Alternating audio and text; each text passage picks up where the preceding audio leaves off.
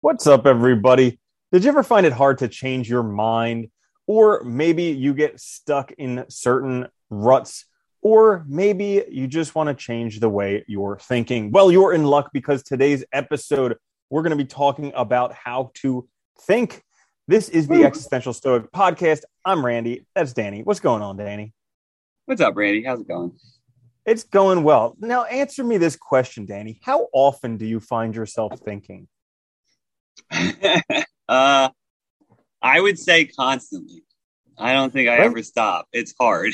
it's hard to stop yeah. to turn it off. You know, it just goes and goes. People think all the time, but yeah. but many times we don't think about how we're thinking, and therein comes the whole meta. So today's episode, we're going to be talking about how to think. Mm couple quick tips. I got three. Danny's got three. And at the end of this, hopefully, you'll be able to think a little bit better. Now, nice. in life, we oftentimes think about situations, how to improve our situations, why is life suck, all of these things.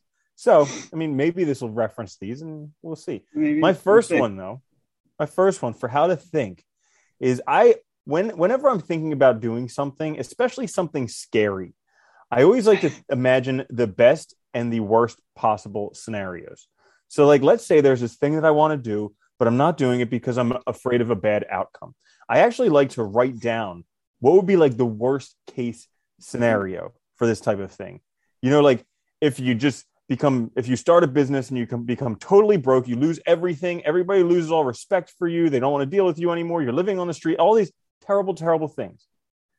And then I also like to write down the best case scenario. Well, I mean, your dreams come true, you make all the money you hmm. want, all these things. So you can kind of see like, well, chances are it'll probably fall somewhere in the middle of there. But you know, it could it could be the very best, it could be the very worst. And then I like to look at, well, if the very worst happened, what would I do? And this was actually a very helpful thing for me a while ago because uh, there was something where I was very, very scared of kind of like betting 100% on myself and just like going all in self-employed that type of thing because the worst case scenario was like i could lose everything. I could live on the street. People would lose respect for me. I'd be totally dejected. And i was like how could i recover from that? And i was like well i would go live in a homeless shelter. I would spend my days in a mm-hmm. library. And i was like wait hang on a second. If i get to spend every day in the library that's like a win.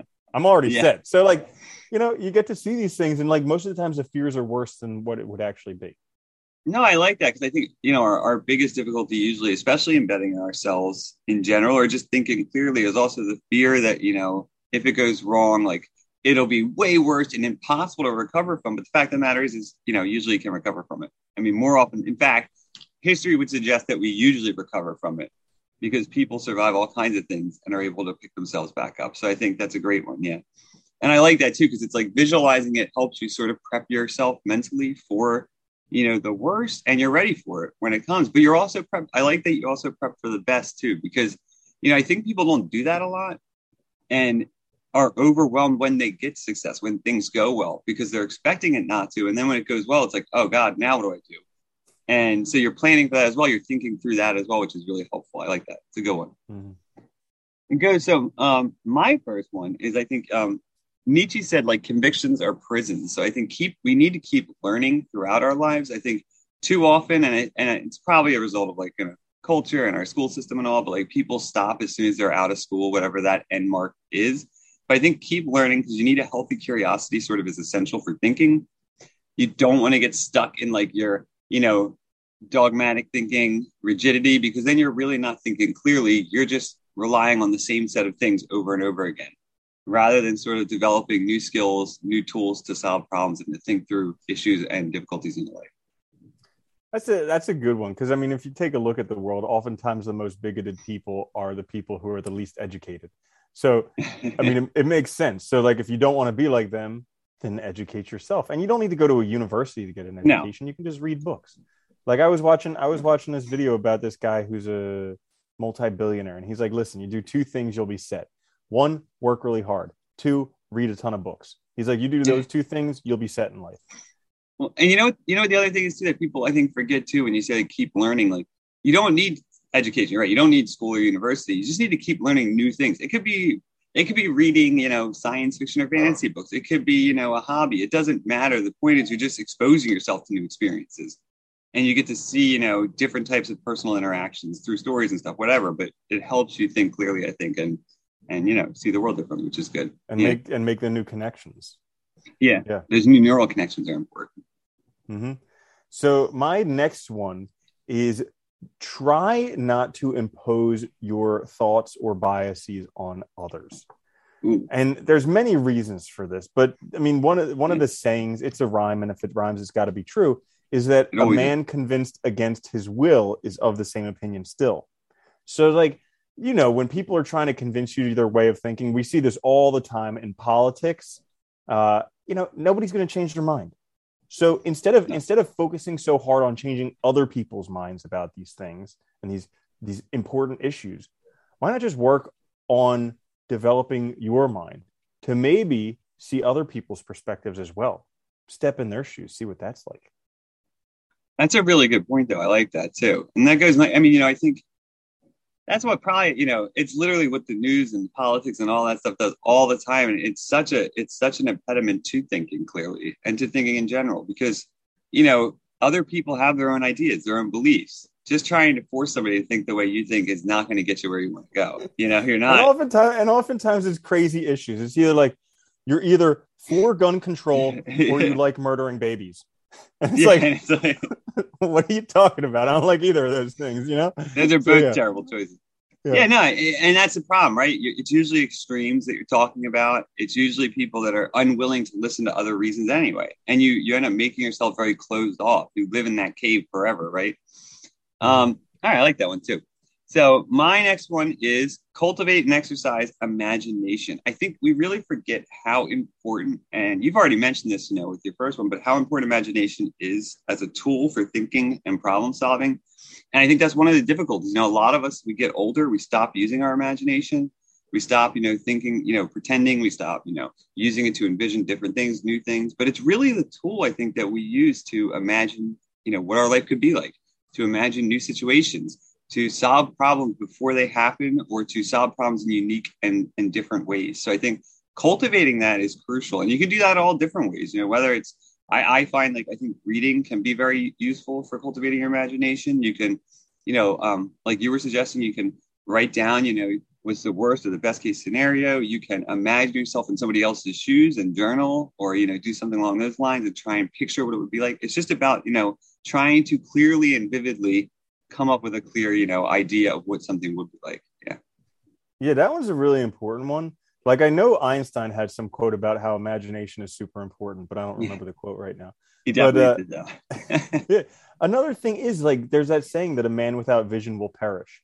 And I know from personal experience, any times in my life where I haven't had a clear vision for where I was going in my life, a direction, my life just felt like it sucked. Like I would get into these depressions, feel stuck, all this stuff just because I didn't have a, a clear vision. And that getting that vision is just imagining what your life could be like.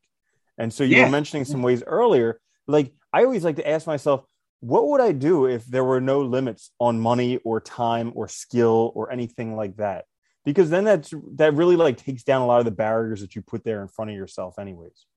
Yeah, like thought experiments are great for it. They are so fun. And like even like the negative visualization we talked about before, right? You know, and uh, trying to imagine something bad happening a thousand times. I mean, there's so many different ways to use it, and it's so helpful. Mm. So yeah, Mhm. it's a good one.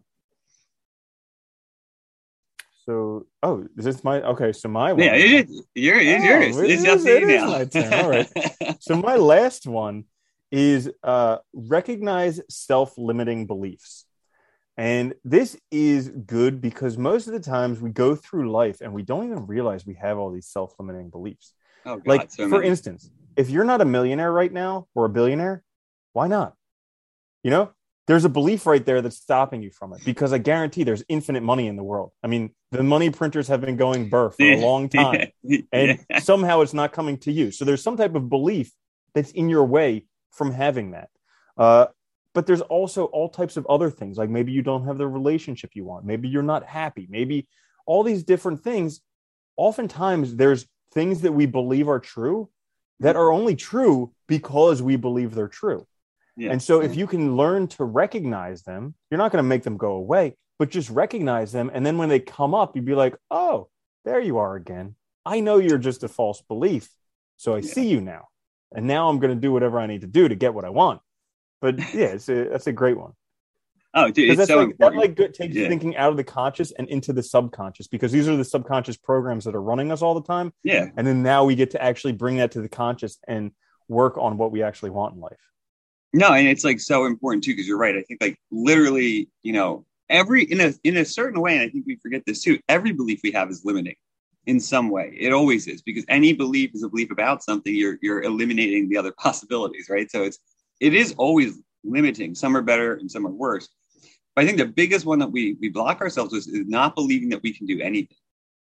When if other people are doing it, you can totally do it. Even if they're not doing it, you can do it. And I think trying to cultivate that attitude and cultivate that belief, but it's hard because you know most of us, I think, too, even when we're doing something we're good at, you know, we hit points where we're like, oh, I'm a failure. I suck. I can't do this.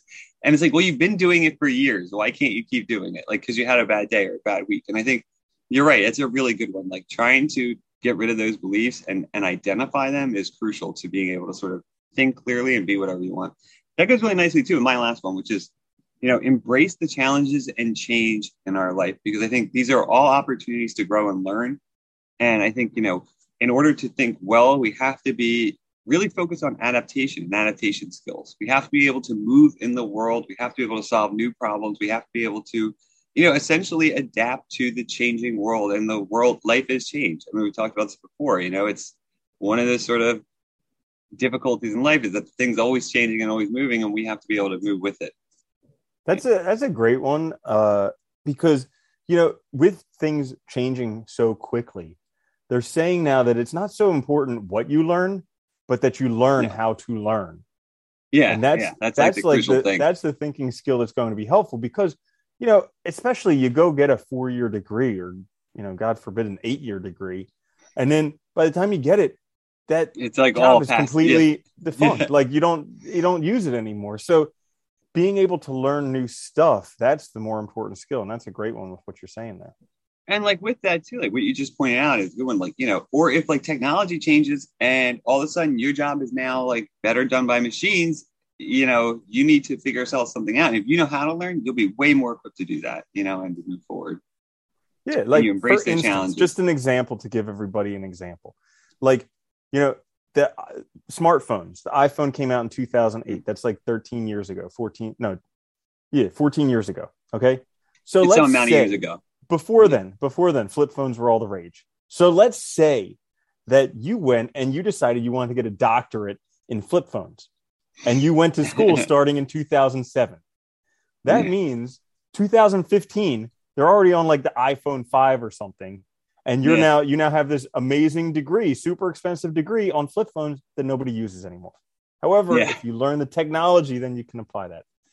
Yeah. That's a good example, though. I like that. I know. It's so, true. You know, bringing it to real life. That's what we do here on this right. channel. So, guys, that is it for how to think on the Existential Stoic podcast today. This was a quick fix.